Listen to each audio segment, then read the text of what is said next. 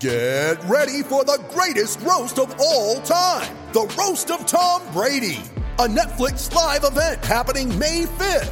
Hosted by Kevin Hart, the seven time world champion gets his cleats held to the fire by famous friends and frenemies on an unforgettable night where everything is fair game.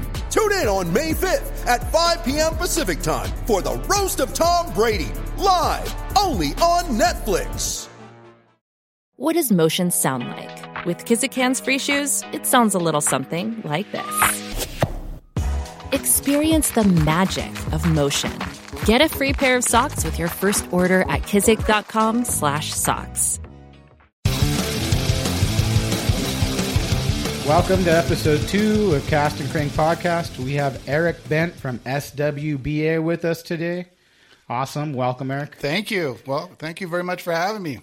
Awesome. Yeah, this is a big uh, get. This is our first guest, official guest. honored, honored. This is it's a privilege. so, Yeah, uh, when I heard you were doing this, I'm like, yes. and we have, of course, Justin here with us. How's it going?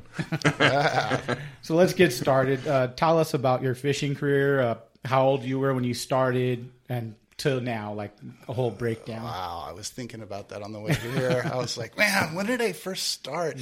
Um, I, I was probably about you know little mini grom size, like five or six. Uh, we were my dad had a ski boat at the, and I had two older sisters, so we'd go to the lakes and. Um, They'd be out skiing. I'm like, ah, I'm over that, you know. And uh, I'd walk around the docks and catch bluegill. So that's about, ah, I guess, like five, six, or seven. And then as I got a little older, my sisters bailed to college, and my dad sold the ski boat and got a center console, and There we were, we were doing that kind of thing. But between then, I was riding my bike down to um, the beach, and there was this spot we called the Bullhead Place.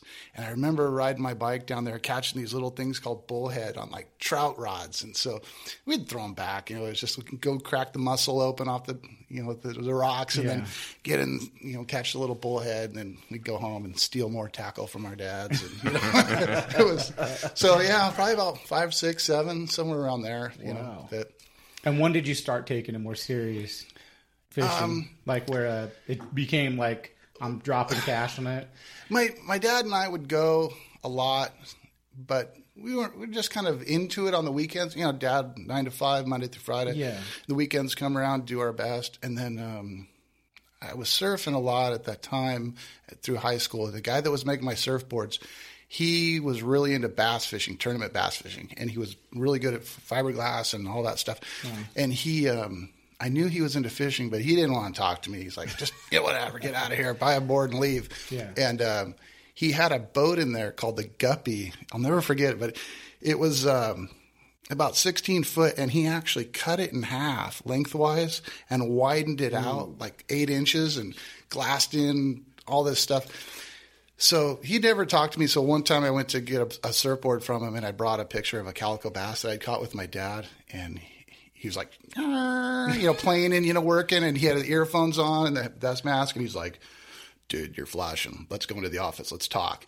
And uh, so he he took me, and he was into spotty fishing. He'd do freshwater, but the spotty fishing is obviously there's a crossover there with uh, freshwater. Yeah. Yeah. And uh, we went. Out, he took me out in his bass boat, the Guppy, and we went and he showed like he had little pistol grip rods. Remember, like the five six Yep. pistol grip Yep. rods, and he would do like roll casts and like underhand casts, and it like opened my eyes. So it's that's kind of when I really got into it, and that was like late high school, you know, right around then. So that was Jack Sykes.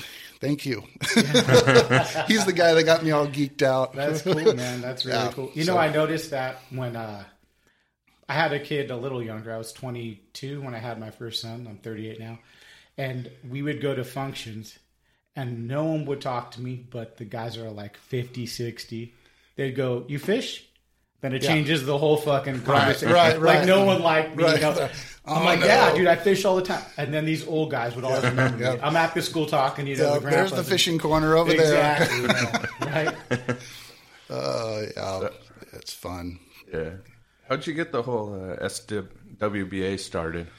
Oh man, James, you know from Whittier, and it was, um, I'll try to make it quick. There was a, Oh, take as long as you want. This is okay. we're here to interview. Well, Give us the I mean, long I'll. I'll give you the detail, but I'll kind of fast forward through. There used to be um, when internet fishing first kind of there was a website called All Coast. I don't know if you remember Yeah. that, but it was kind of like you know get on there and share your reports, and then and then oh now you can upload pictures. You know, I was like, and then guys are slamming dudes for. Putting a picture in the with the background. Oh, you, you Oh, it really- still oh, happens, Oh, just- it was, and I'm like, oh my gosh! But at the the first Saturday of December, there was a tournament called the Wallbanger, and it was kind of a end of the season blow off steam. It was a quote unquote bass tournament, but mm-hmm. It was skipjacks, parkers, bayliners, you know, every aluminum boats. There was no bay boats or center consoles. Yeah. It was just, and it was like five hours maybe with a, and we I think we launched out of Davies. And then when Hof's Hut was still there, where Gelson's or whatever that market is, right Yeah. there, we'd you know fish for till like eight or nine or whatever, ten maybe ten, and then they'd have a party there afterwards. Well, one year I was fishing that thing and I see this guy jam by in this boat. He's got like a wig and there's dudes like in costumes and wearing overalls and stuff. And I'm like, who the hell is this guy? You know? And it was James. And they were just having a blast. They're smiling, laughing, and this and that. So I don't even think I talked to him that year at that tournament.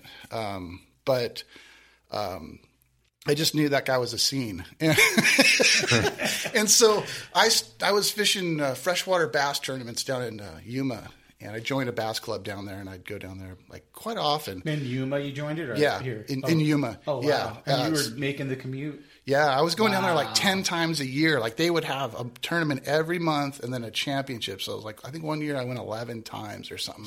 But I was really into it because there was really no organized bass tournaments around here. And I don't want to go drop shot at Perris or something like I I, wanted to actually chuck and wind, you know, and catch some. Yeah. And Jack Sykes had been going down there. He's Mm-hmm. like, dude, go to Martinez. This place is insane, bud.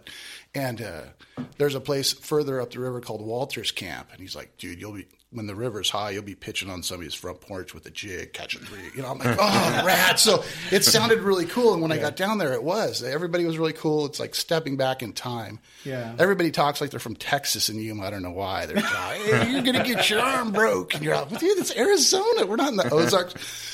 So I was doing that, and um, I s- like I was thinking, I'm like, I don't know, driving back one time, I'm like, man, we got all these spotty fisheries, we got a breakwater, we got this, you know, this, the nighttime, the San Diego Bay.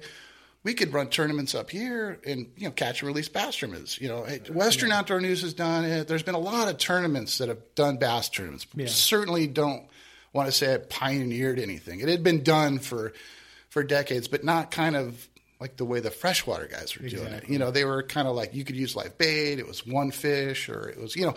Anyways, so I was thinking about it, and I started. I put a little flyer together. I call. I don't even think I put a flyer together. I think I just called some guys and said, "Dude, you guys want to do like a spotty tournament in the bay? Yeah, cool. Tell a friend, show up. I'll be mm-hmm. there." And so I made like a. It was like a tripod and I hung like a chain off of it, and I got a milk crate and a Rapala scale. I put like a pick a picking hook on it, and you know the weigh-in was at a public dock, and the guys would show up and throw their their fish in this milk crate, and I'd hang it from the Rapala scale with a little clipboard, and I'd write it down. And James was doing the same thing. He was he was had a couple. So I think one time we stayed after in Newport Bay at that little cafe that's right there, the bistro or whatever. Mm-hmm. I think we we were we, we, we went back after we probably had a bunch when of that bloody, happens, plans start. yeah, we had a few Bloody Marys and we're hanging out. Well, if you know James, the guy's a character. He's like, dude, we could do a series, man. We'll go from San Diego, Dana Point, we'll do Calicos only, bro. And I'm like, really? And I'm like, I'll have another one. You know, here another Bloody Mary. And he's like, oh, it'll be so much fun. he goes, we'll get a perpetual trophy and we'll make it like. We'll make it like a live well, but and we'll we'll make it the golden live well with a calico bass coming out of it, and every you know we'll have a championship fish off at the end of the year. And so we get like a napkin. We start drawing out like, okay, Dana Point Calicos. We'll do oil islands. Like we actually did a, you know, the oil islands in Long Beach Harbor. Yeah.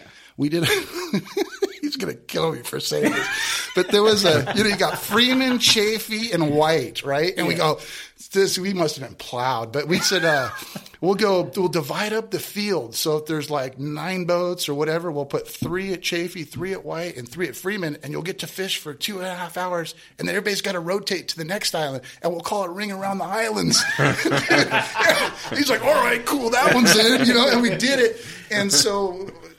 I th- whatever. We left and we, we finished up, and then he gave me his number, and then I, I one of us called the other person like a couple days later, and like, were you serious about doing that? He's like, yeah, yeah, let's do it, man. He had already called uh, David Worth, a guy that does fish carvings, like beautiful art, like yours. Like, and, and he's like, yeah, he said he'll make us the trophy, like the perpetual trophy, dude. And he's, I'm working on the logo, and so I we made a flyer, and we I drove around to some tackle stores and dropped off flyers and introduced myself because I was never in the industry. I, I never worked in a tackle store. I didn't work. I had buddies that worked on boats. I used to fish on the sport boats. That's what we're pretty much doing the Yeah, same thing. but yeah. I never was a deckhand or anything like that. I did, you know, some commercial fishing here and there, whatever, but I was never in the industry. So it was kind of like the outsider trying to get in. And then that first tournament in Newport, what, yeah, I don't even remember, 13 years ago, there was like 25 boats showed up and it was new at that time. Yeah. Like people were like, catch and release, spotties only, you know, da, da, da, and then everybody's like, yeah, more. So it just kind of grew from there. Yeah. So it just, we kind of had the tiger by the tail at that point, you know. and how many guys do you guys? How many do you do a year right now? Right now, it- it's it's the industry's funky. You know, we've canceled some tournaments this year just because participation is so down. I, the I'll be really honest. It's 13 years of doing it. A lot of the guys that were new at that time now have houses, kids, mortgages, and you know everything's so expensive. So we're having to reinvent the whole program. This year's been a struggle because. Uh, just there's another series, you know, that, that's I did the math the other day and there was like 22 tournaments, bass tournaments in one year. Th- this year that were scheduled. And if you took December or November and December out of the equation because you know Thanksgiving, Christmas, and all that, you've got a tournament every two weeks. Wow. And so, who can afford to do a tournament every two weeks? Yeah. So, Yeah. yeah. we're kind of in a re- uh, reinventing phase right now. Is it is Yeah. it easier to do the like local ones a little better, like than hitting Catalina? You know, it's so across the board because like guys with small 15 foot aluminum boat, Yeah. they, they look at and here's some dude with a 300 fire breather on the back. How am I going to compete with that? Yeah, you know, and how do you how do you clip the wings of the dude with the gnarly boat? So he's like, oh, I got to fish spotties out of this hundred thousand dollar boat, and then the guy with the aluminum boat, he can't go to Tiller st- over to Catalina or Clemente. So Exactly. it's one thing when it's in the freshwater lake because everybody's on the same body of water, and Yeah. most of the boats are 18 to 20 feet with a 150 to a 200. They all do about 60 to 70 miles an hour. Exactly. You know, and the lake's relatively calm. But here you've got three different species of fish, several different types of boats, outside weather. You know, it's just a. It's really that's the biggest challenge is how do you get something where people don't feel that they're being pigeonholed or their wings are clipped or you know to satisfy everybody and we've we've changed what we thought was the best over the years and to certain degrees of success and other times it's been a complete failure.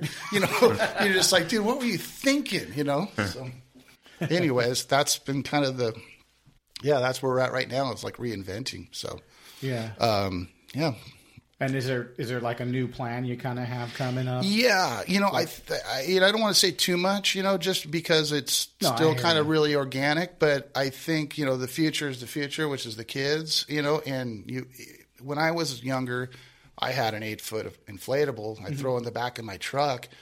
And put a five horse outboard in there and, and, and a couple rods and go. Well, now you know it's like where do you keep a boat? You know, how do you put a trolling motor on it? You know, how where do you store the thing? You know, it's not. It was a lot easier then, so you don't see as many of the younger guys um, getting into the sport. Yeah. And then once they do, and they're into the sport, and they, they you know they got an entry level boat. The last thing they can want to do is go plunk down a couple hundred bucks to fish a tournament, only to have it ripped off. You know, by some because back then it was different. We looked at it like, oh, I'm going to learn something. I'm going to Yeah. learn. I'm going to learn. And like I don't want to learn. I can just you know Instagram and check it out. You know, and, and see, this guy did that. Yeah, I'll go buy YouTube that. I'll, I'll go buy that. Yeah, or YouTube videos exactly. So I, and not I'm not disrespecting or trying to slight on on technology, but Yeah. it has taken away some of that hands-on experience. You know, And But- even meeting people, I feel like it's hard Yeah, to yeah. Uh, fish. Like I've only met a handful of guys. I've been freshwater fishing for ten years. Mm-hmm. Then I got into surf fishing, and then now I bought a boat originally to do largemouth, but Right. I got into calico. I'm like, Yeah. I live 20 minutes from the beach. I could just launch at Huntington Harbor, Yeah. hit the wall, go to the islands, Right, whatever, right. quick. Yeah. and it's I, I'm in the same. It's a 17 footer, and I have a 60 on it. It's new. It- Perfect. It, runs great. Yeah. And then, uh, but me and him will will go, you know, as much as we can, kids. Yep. Yep. But I'm in the same boat where I want to learn, so I'd rather do it to learn. I'll pay the money, no problem. Yeah. I want to learn. And everybody You know? hands, handles competition differently. Some people look at it like it used to be, hey, thank you for making this calendar. I put it on the refrigerator and tell my wife, don't. These are the days I'm fishing, you know. And that's, so, and, you know, I'm serious. Like at, at some point, those were the people's only fishing days for Yeah. the year. And then, they, then some people would say this plus a practice day the weekend before, you know. And so it, it was a spot on the map for people to do it. Yeah. But, um, as you know, now you got to work around holidays and this and that. And, Kids, you know, when school huge, gets out, yeah, when school starts back up, and everything. And it, like a couple of years ago, it's like, dude, did you pick the worst? Tides this year. And I'm like, dude, if I could, if, if I if I could work That these was my tournaments plan, huh? around the tides, I, life would be a lot more simple. That's the la- unfortunately, it's the last thing I look at. So we got to the point where we were doing like five or six qualifying tournaments and a championship and an, an offshore two day challenge at Catalina. And there was a fundraiser and there was a spots for tots. And we were doing like eight or nine tournaments a year. So I think the vision is probably to scale it way back and make the tournaments more significant, you know, Yeah. and, and, and not burn the people out. You know, Definitely, yeah, definitely. And, and everybody's got their preference. So, So the next question for you is, what is your favorite type of fishing? Ah. Gosh. So you could either break Ah. it down to you like fishing for calico or spotties or largemouth. You know, to be honest with you, I gonna, I'm a weirdo by confession, but I like to short cast, pitching, flipping, skipping. Yeah, but like the breakwater, I I use flipping sticks, and I everything's underhand. Everything's Yeah. underhand. Every, really short, close, you know, on a slack line. Mm-hmm. I don't barely ever turn the handle to feel a bite. Um, it, it, to me, it's there's something about pitching close and seeing a target that you think there might be a fish there. Yes. and then probably not get one, but you know, Or occasionally, yeah, e- exactly. Y'all, you don't even feel the bite, and your line's moving sideways, or you just see the line go, "Dong," it jumps, and you you wind down without even feeling it, and just crack. You know, so Yeah. for spotties, I, I really like to fish docks. I mean, they can be looping them in the mornings on A rigs or whatever. Yeah. I'll be like, fine. I'd rather not catch shit. in Yeah, and then- the, uh, on the on the pilings, and Yeah. but have fun because it's it's kind of a contest within a contest. You're trying to catch the fish, but you're also trying to make that good cast. You know, and Yeah. to me, that's fun. Um, And then freshwater, I love you know pitching and flipping for largemouth, Yeah. or punching and stuff like that. It, it's it's amazing to me when you're five feet or ten feet close to a fish and you pitch in six inches of water and hop it once and just to see that line jump like dude i was that close to that fish. I didn't and even he, know. he didn't even know i was here you know? And so i mean yeah i like all kinds of fishing. Um, i as far as away from the close range type fishing i like to throw stuff that i never caught a fish on before just to try. Like i've caught we were talking about the uh, Jack, the guy that made my surfboards. And one day he's like, "Dude, let's go to Palos Verdes." But I'm like, "All right." He's like, "Oh, what are we taking?" He's like, "Frogs and Senkos." And I'm like, "What?" And he's like, "Dude, I just he got back from the Delta. He was fishing it, so." He, he literally had all these D. Thomas flipping sticks with, with frogs on them. I'm like, good, I'm in. Yeah. And so we went up there and we got halfway between White's Point and Fermin, and you could see doosh, doosh, doosh, the calico's blowing. He goes, whoosh, doo, doo, doo, doo, doo, with the frog over the top. Boom! roar, five pounder.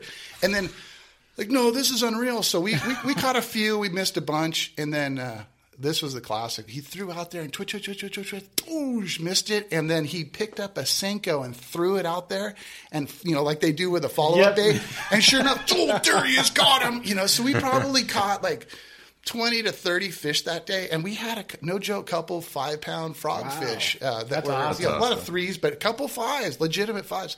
So I like to do stuff that you know is off the beaten path. You know, it's just not because I'm trying to prove anything, but just because it's more Fun. Fun, yeah, Exactly. So we've all caught fish, and you know, it's like I don't know, mix it up.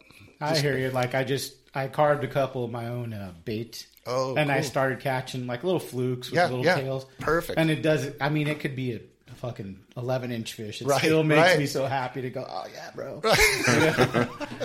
Yeah, I love doing that donkey rig where the you do Yeah. two on one. And, Yeah. oh man, that's it's like yeah. I won't throw an A rig, but I'll throw that. Everyone hates the A rig. Oh, man. I've never caught a fish on A rig. I threw one. I went to Save On, bought an A rig, threw it, lost it. said, "Fuck this, I'm not doing." it." no, you know, I, it's somebody I won't name names, but somebody's like, dude, check this out. He holds up this A rig and he's like, I replaced the swivels and the hooks and it's got tungsten and this. how much that thing cost? About sixty five bucks. I'm all for spot. I mean, dude, ah, I'm just, I get it. It And catches there's some fish. but- lures that I used to fish, and I'm like, they work. Yeah. but I can't believe how much money. You know what's funny? I got a Jerry Mayhew and I, uh, Eric Landis, finally do an article for uh, Pacific Coast Sport Fishing, and he takes us up there and out of uh, Marina Del Rey. We went up, and it was supposed to be like this head to head, but it was just fun. And so Jerry is a much better fisherman than I ever will be, but. We're fishing and we're catching fish, and then we went into that submerged jetty that's off the Santa Monica Pier, and Eric's all, here, make a cast with this. And I'm like, what? He hands me this Alabama rig. And I'm like, I throw it out there, you know, on this big broomstick. And there's so much resistance in the water, you know. I'm just like, "Ah." he takes a picture of me and puts it in the magazine. I was like, dude, that's the only cast I've ever made one of those And stupid did you pull things. up anything on no. I never. I, didn't, I put it down after that cast. He was like, oh my gosh, all the things Oh, shit. killing me. But you know, they're they they have their place, and people love throwing them in that. Yeah, if it puts people on the water and they like doing it, and then then True. it's all for the better. You know. Yeah. You know. So, uh, what type of influence do you think fishing's had on your life? Oh man, a bad one. Where's my beer? Drove me to drink it. No, um, you know, I'll be honest with you. Uh, I've met a lot of great people um, through the through the industry um, and through this, you know, running the tournaments and stuff. I, I think uh, two things I was thinking about. It's like one is, you know, the environment uh, is having a respect for it. You know, I'm, I, you know, just plastic straw Yeah, thing it's a good kills me. It's like. pff, I see these donkeys talking about these plastic straws, and it's like, when was the last time you took a straw on a boat? Or when was the last time you saw somebody? Went, but you know, what, like, what are you going to go to a restaurant and take your straw and throw it off the pier? I Yeah. mean, there's- so there's a point at which you can respect the environment, take care of it, but come on, man, Yeah. you know. And so, um, you know, just be respect, being respectful and understanding of how. I hate to use the term fragile, but just you know, when you get in a nice clear area, and there's Garibaldi's and Opaleye, and you and you look at it and you go, wow, that's why we come out here. You know, that's And we were just in San Clemente fishing some rocks, and I'm like, look, at dude, you can Uh-huh. yeah, shit yeah, down there. you know, and uh, tide pools, even at Crystal Cove, all that stuff's Oh. important. And I think you know, whatever your little part is to help keep that good is is is important. But I that's all I'll say. But as far as the industry. I think respecting the people that are working in the industry, and uh, whether it's commercial fishermen, sport boat captains, Mm-hmm. deckhands, six pack guys, uh, any lure manufacturers, you know that it's a lot of unsung heroes out there that are doing it Yeah. for the love, and then get so far deep into it. There's no way out because probably doesn't make a lot of. Let's face it; these guys, a lot of the people aren't getting rich off of it, and so you see a lot of grouchy people or burned out people, and it's like, hey man, that's what that's you got to have respect for that. And, Yeah. uh, you know, it's the people that make their lives out of this industry. I really have a lot of respect for. Even whether you like them or not, or whether Mm-hmm. they like you or not, it's just, hey man, that's their their mark on this sport or this what we've chosen to do, and I think that that's that should be you know recognized. I mean, like I'm a big fan of shop at your local tackle store. You know, we all have online you know stuff, but it's like you know that experience of going into a tackle store and talking to the guys and just is, is being lost. You know, and you can like performance tackle or any whatever your f- favorite store is. Go in there and engage and actually touch it, and you know, and the guys will talk about different lures or Yeah. techniques and stuff. To Yeah. me, that's really an important part of the experience is that hands-on. You know, And that, a lot of that's lost, I think, with Instagram, Facebook. yeah, you know, and But at the same time, I, I I think it's it's good. It is, Instagram because yeah. you get a lot of kids maybe Or and it, a lot sp- of it spawns ideas. Oh, look, I Yeah. didn't even thought about that. Or even if you need to order something, yeah, Yeah. in 24 hours, free shipping. Amazon. You know what you want. But I think it's really important to like Tommy, go down there and order a custom rod and like Yeah. actually have him fit it to your Yeah. arm length or handle style or whatever. I mean, that is rather cool than like going, oh, let's see how many more views of this rod are there. Yeah, that's like when I buy my rods. I'm I'm still new to the saltwater game, so Mm-hmm. like I see some guys on Instagram, pros and stuff. I'm like, Yeah. that looks so fucking heavy. That rod, really? Oh, some of these rods, I'm like, fuck that. Yeah, man. yeah. You I- know, they I- use some heavy rods, and I'm like, I, we don't fish. I No, fish with my no. maybe have like a flipping stick. Yep, That's yep, what I use. Yep. I'm, you know? I'm, the other day I was fishing below Newport Harbor and I was 14 pound mono for hard baits with a, a buggy whip for a rod. It's Yeah. like, I know I'm not going to catch anything over three or four pounds. Yeah. So why not let the rod bend and you know, have some Exactly. fun? You know, I see these guys 65 braid, 60 liter, and it's like, okay, that's cool. You know, if you hook that one, Yeah. but the 30 you hook in front of it, you're Ain't just, "Ah, here he comes. You know, it's like, whatever. You know, it's True. there- it- uh, Jim Decker, you know, Jimmy. yeah, I, I I know who he is. The first year we had that two day uh, calico tournament at Catalina, him and Tracy won that tournament with like 45 pounds for two days. So it's like, you know, what is it? Four and a half pound average for 10 fish over two days.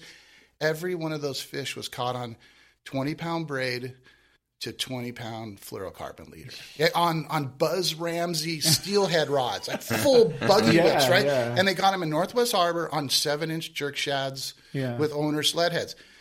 When was the last time you saw somebody fishing calicos with 20 pound braid and 20 pound leader? Like, what are you doing? You need 65 to Yeah. 40. It's like, no. Yeah. you- if, if you knew how hard you could pull on 20 to 20, Yeah. it, it's great. And it gets bit better, but everybody just gets locked into heavier, more, thicker, and gnarlier. You know, it's, wow, Yeah, I'm more of a, a quantity guy. Yeah. Well, when you have kids, it's like you want to go out and want- catch Totally, as yeah. much as you can. Yeah. It's to me, it's important just to, and then usually good things happen out of that. You'll be getting one, two, and all of a sudden, oh, there's a four, and then you're like stoked because that thing just looped you.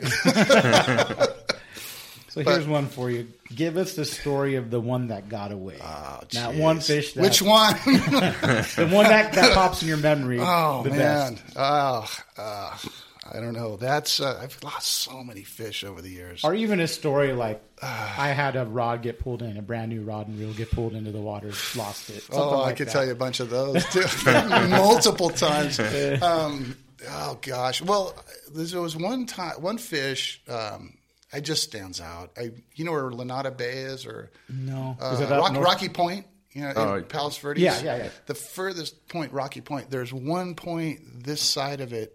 It's called, I think, Resort Point. Anyways, my dad and I went up there one morning, and we went up in the dark, and uh, there's an outside boiler right there.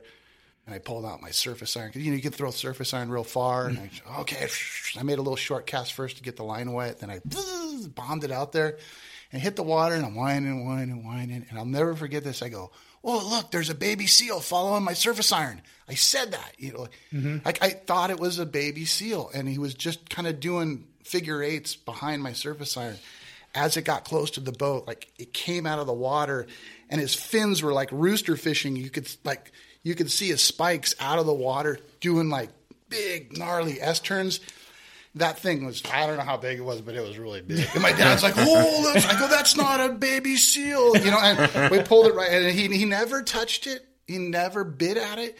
He was kind of like coming up and like nudging Yeah. it with his face, like kind of kicking it out of there. And that was that was a real big one. But then um, I don't know. Who, who knows? I, I hate to call numbers because it, it could have been three pounds and what I don't know. But it was really big.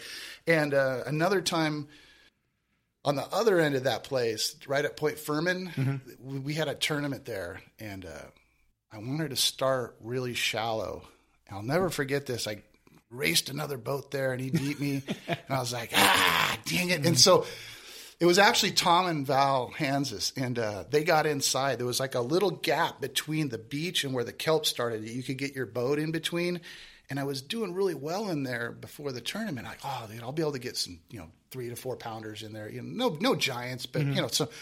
And uh, they beat me, so um, I, I'm just going to sit here and you know wait till they're done and they leave, and then I'll I'll go in. And so they fished it really quick, and then they took off. And I went inside, and uh, uh, oh, it's game on, and uh, nothing, nothing, nothing, nothing.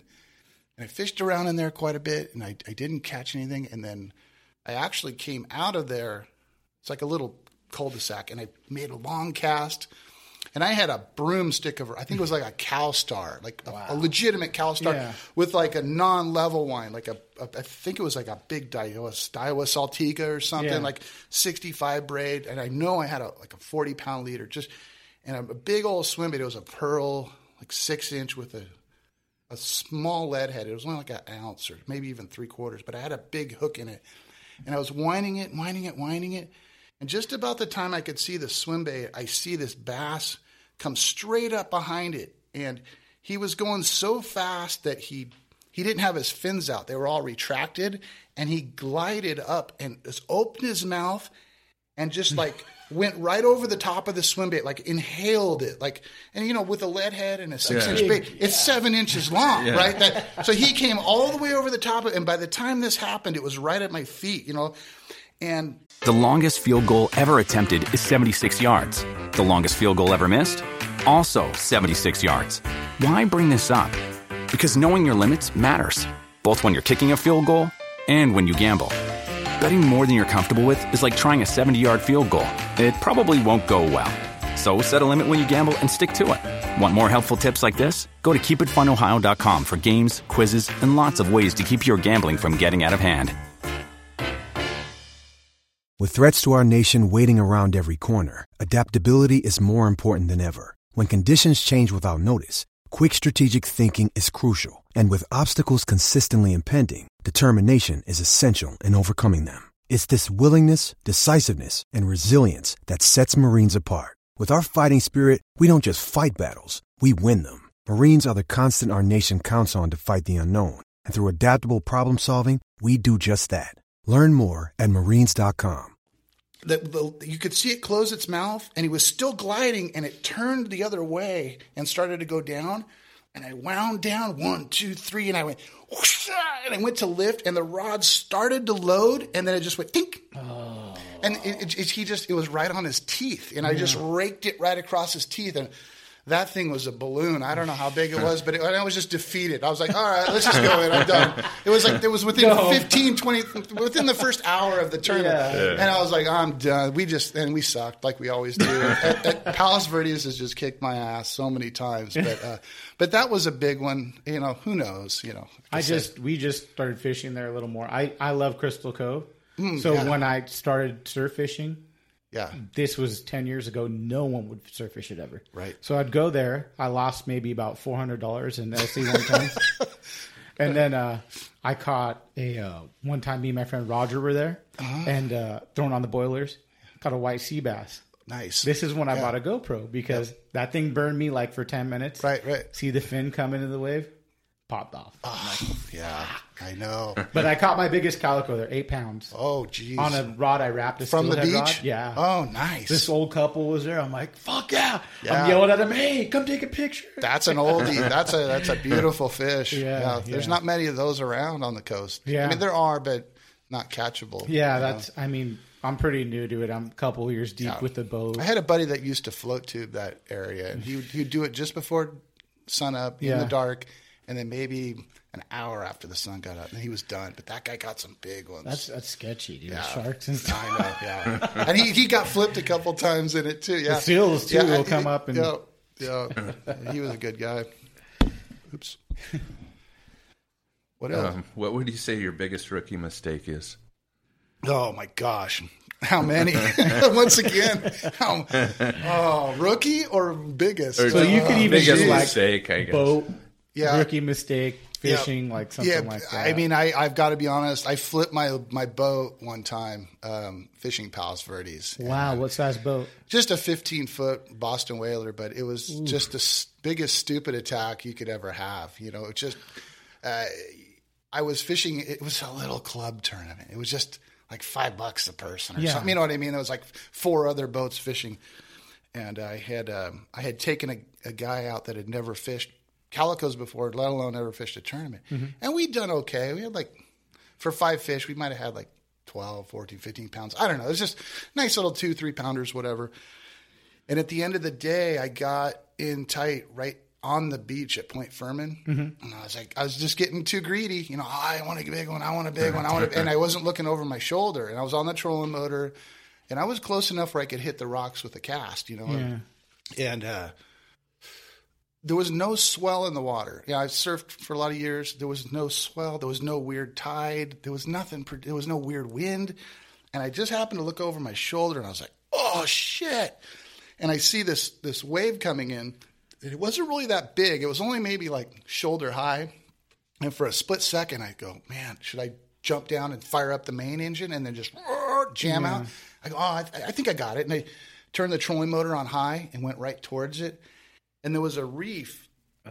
and it was it was sucking out the water over the reef so it was kind of like as the water would come out over the reef the wave just kind of stood up stood up stood up stood up and I go, oh, it's going to be close. And I trolling motored right into it. And right as I got to it, it it didn't like throw a barrel. You know, it wasn't like a top to bottom mm-hmm. wave, but it wasn't a, a puffer. It didn't go, you know, it Yeah. kind of actually had a hook on it and it threw. And the nose of the boat went right through that lip. And I crouched down and I had a little bow rail on the boat and I held on to it. And I go, hang on. And we, we punched through the back and the boat kind of came out. And I'm like, oh, we got it, we got it, you know. And I thought the nose was going to go down, but the all the water that came over the boat, the bow went to the stern, oh, and it made it pop a wheelie. Like it just kept going taller and taller. So I'm holding on to the rail, and I look back, and this guy Jonathan Perkins that was with me, he jumped out of the boat, and I'm holding on like monkey bar style, going oh. And then the thing, I think I can't say for sure, but I think the outboard we were in so shallow, hit the bottom, the prop grabbed, and that kind of gave it like a cantilever. And Yeah. it just it came right over on top of me. And uh, I remember popping up underneath the boat and all my shit's floating around in there. And I was like, oh no. so I take a breath, go underneath, swim up, and the trolling motor's in the air and it's still spinning on high. And I grab it, and it's a 24 volt. And I'm, you like we were like not shocked, like gnarly, but like a static, like burning through your fingernails. Like, and I see another wave come. So like, I'm holding on to the trolling motor and I'm trying to swim it off the rocks. And um, it, the, the next wave comes and it rips it out of my hand and you know it goes up on the rocks. And he, like, Jonathan comes up, dude, I got your rods, and I'm all forget them, toss them because it had braid on it. Yeah. You know, I didn't want him to get spider webbed up in a bunch of braid. that would have been a bad deal. And uh, so the out of all the things to pop up is my EPIRB. You know those emergency Yeah. radio beacons. Well, pff, okay, no better time to use this thing. So I pff, pushed the button, and within like five minutes, the Coast Guard was flew over. I mean, they, they were right there at San Yeah, Pedro because yeah. it was just. But and then here comes Baywatch and you know the lifeguards, and then um, Towboat US showed up, and um, we were all fine. And, Did know, you recover the boat? that's the thing. This is what sucks. Even on top of being a donkey for for that letting that happen, my insurance had expired, and the night before, I tried calling uh, Progressive or whatever it was, and um, they're they were out. It was after hours because they're in Florida or whatever, and I'm like, oh, no big deal. Tomorrow. Well, maritime law, I guess, is if your boat is on the beach, it's considered a salvage operation. It's different if your boat's floating and you flip it. They can just hook onto it and tow you in, and your vessel assist or your insurance will cover it.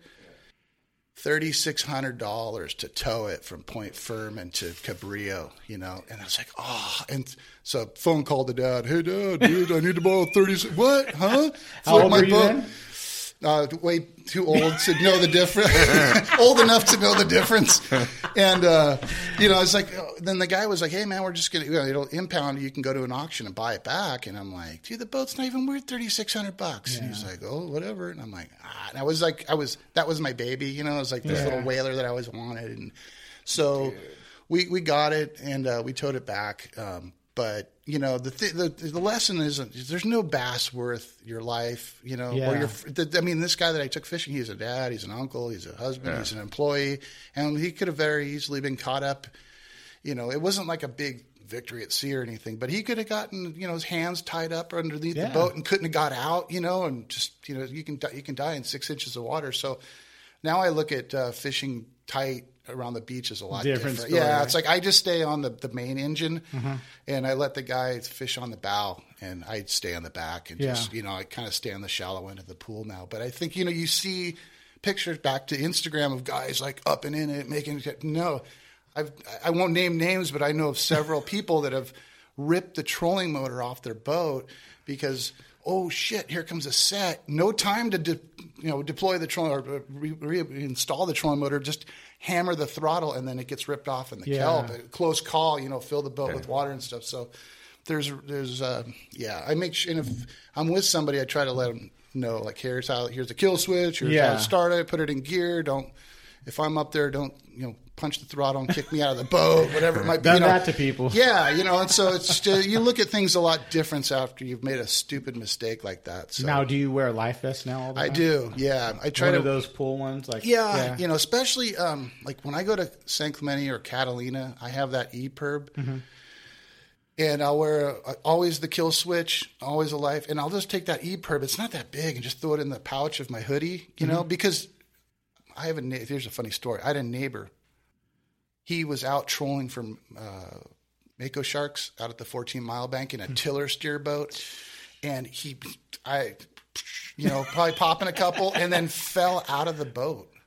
Like it fell out of the boat, just going, just trolling. Like he had lines out, and the boat. Fortunately, the tiller kicked to one side, and the boat started doing big circles around him. And he's like, he it, that thing went. It's, he's a big circle. You know, it wasn't like a little tight little loop. It was a big circle, and he treaded water. You know, 14 miles off the beach, and he was able to go to the outside of the circle and then tread and then go and like lunge himself onto the gunnel of the boat. And he said he hung on and he couldn't get in, and the boat ripped out of his hands, and it kept going.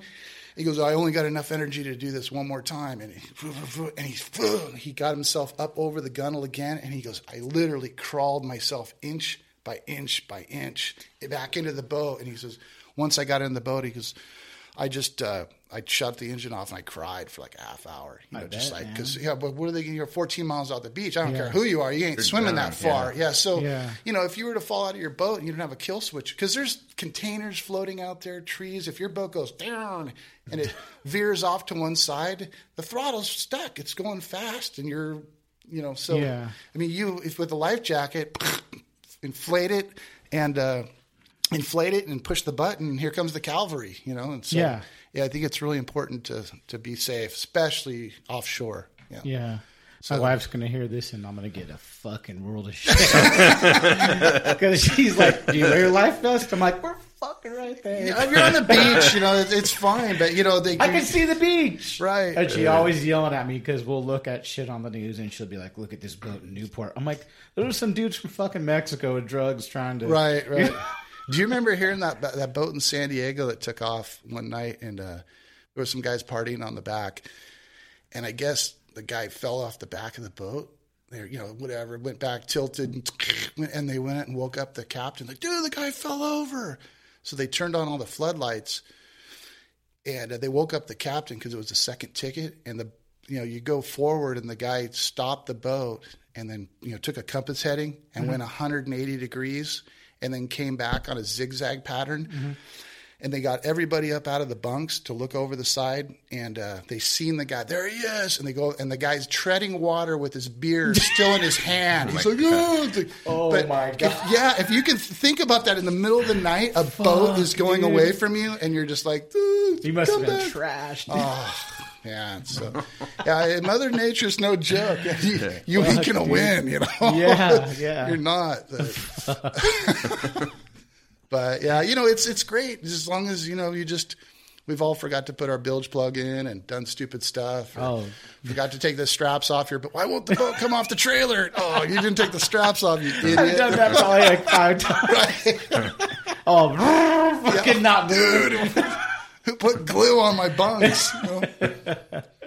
I went with a buddy once, uh, my friend John, and I'm learning. So, like to rinse your boat off good, the steering arm, oil that Oh, shit. jeez. Didn't oil it. Yeah. So I'm sitting there. I'm like, I can't turn the fucking steering wheel. Right. And I'm like, this is our first time going fishing. I'm like, fuck it. I took it apart, grabbed the engine. We're just in the fucking Huntington Right. Harbor. Right. But I'm like, yeah, I've done some stupid. Shit. we've we've fixed many uh, stuck steering with a bottle of uh, you know that hot sauce fish attractant. Yeah. take it apart and put some of that on there, and it works like grease. you know? It took me forever to get that thing unstuck Oh, when I bring it home. So now every I do a checklist. Yeah. You know, like It's saltwater just brutal on gear. Yeah. Oh my gosh. yeah, but good stuff. Yeah, definitely. Fun times. So if uh, let's break down uh, your gear you like to use, what tide, and what's your favorite structure, kind of.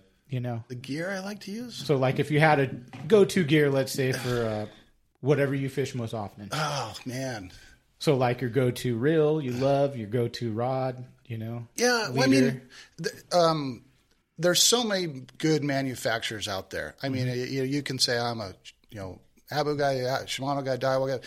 I don't think there's a bad reel on the market. Same Yeah. with rods. You, know, you look at, I mean, technology now. Like rewind the clock five, six years. You know, you buy a reel or a rod for like 250 bucks. Now those rods and reels now are about half that much. Yeah. And the technology, you know, went higher and it's better. So Yeah. I think one of the biggest mistakes a lot of people make is buying stuff that they don't really need. You know, I mean, I mean, it's really, I mean, do you really need? I mean, tuna guys, yeah, you know, but like some of these ultra ridiculously sensitive rods that cost you know six, seven, eight hundred bucks just for a rod. It's like, dude, what? You can't, I mean, you need to feel a fish that's going going by the lure and not biting it, you know.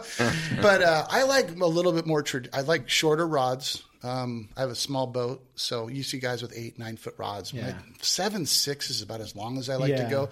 Um, Randy Penny from um, United Composites, he's actually making uh, rods in Huntington Beach. Mm-hmm. And the old Graphite USA rods, um, he bought that company when he left Seeker.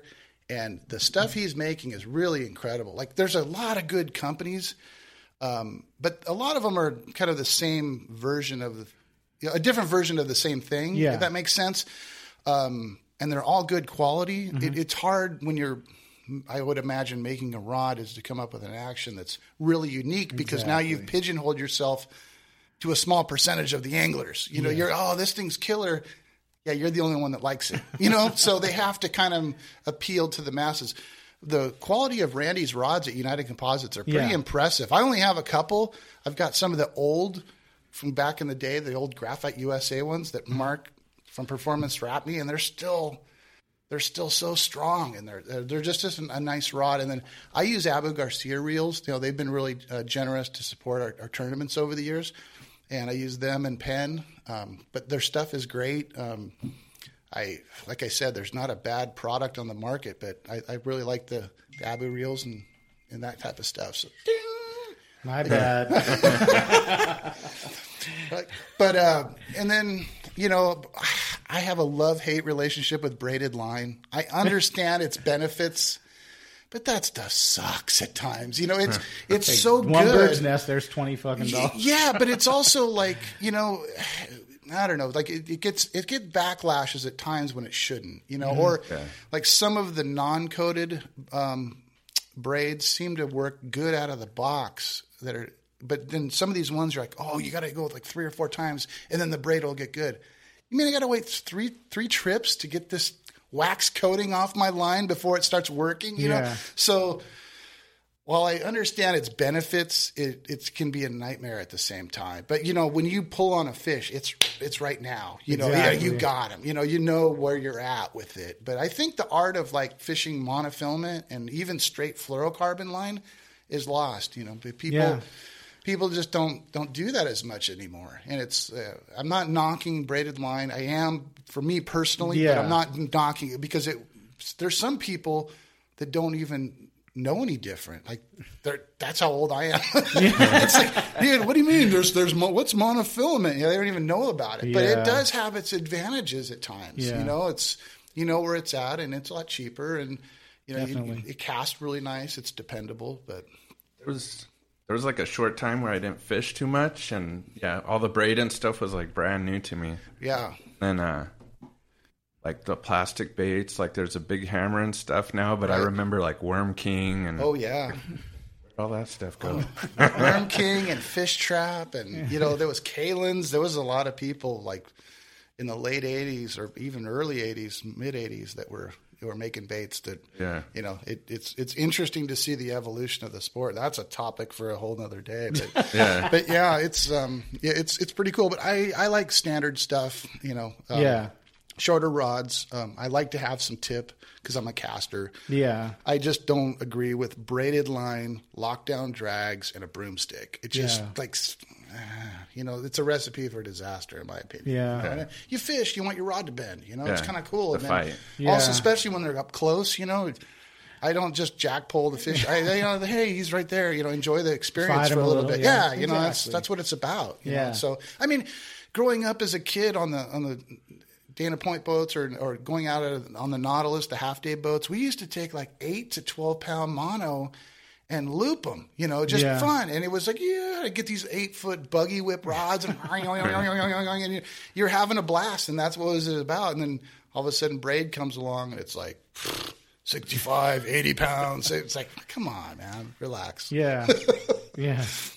Yeah, I, I I fell into the braid thing just I- from fishing surf because like I Oh, lost yeah. so many, and then in the beginning, Plus, it doesn't twist like your mono in the surf. exactly, Yeah, yeah. and then uh, I used to use straight braid when I do surf fishing. Yeah. Then I would put fluoro on sometimes. Wouldn't change it the next time. Oh, right. Done. There goes fucking twenty dollars. No, I mean, I, maybe I'm, I'm, I'm barking a little bit much about braid, but I, I, I, I have it. Go look at my, all my rods. Most of them have it. But Yeah. I do have a few rods that have either straight mono or straight fluoro. Yeah. And they I ain't changing. It's, it's for us, you know, whatever technique I'm doing. A lot of hard baits. Yeah. You know, everybody's throwing hard baits now, you know, from whatever size on up.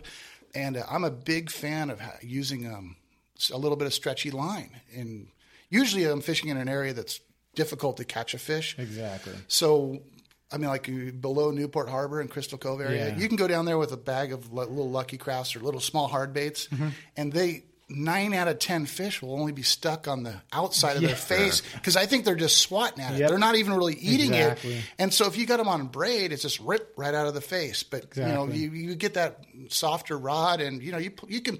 There's not so much the margin of error is a lot greater. You know, if they make a big surge right at the boat and you got it on a soft rod, the rod bends, the line stretches, you still got them. Yeah. On braid, it's like on somebody somebody wins or loses Yeah. really Yeah. quick. Yeah. You know, so I don't know. Maybe I'm just old, but that's my kick. But yeah, Well, it's been a great podcast. Thank you for Fun. coming Fun over and times. supporting the second one. thank Uh, you guys for having you. me. You know, Yeah. on as a guest. This is. Yeah, I think you guys got a great thing going. Thanks for having me on the show, guys. Cast and Crank podcast, first one. Honored to be on it. Um, super cool. Keep it up. Check us out, SWBA on Instagram, or check out our website, swbaseries.com. Have a great day. And see you on the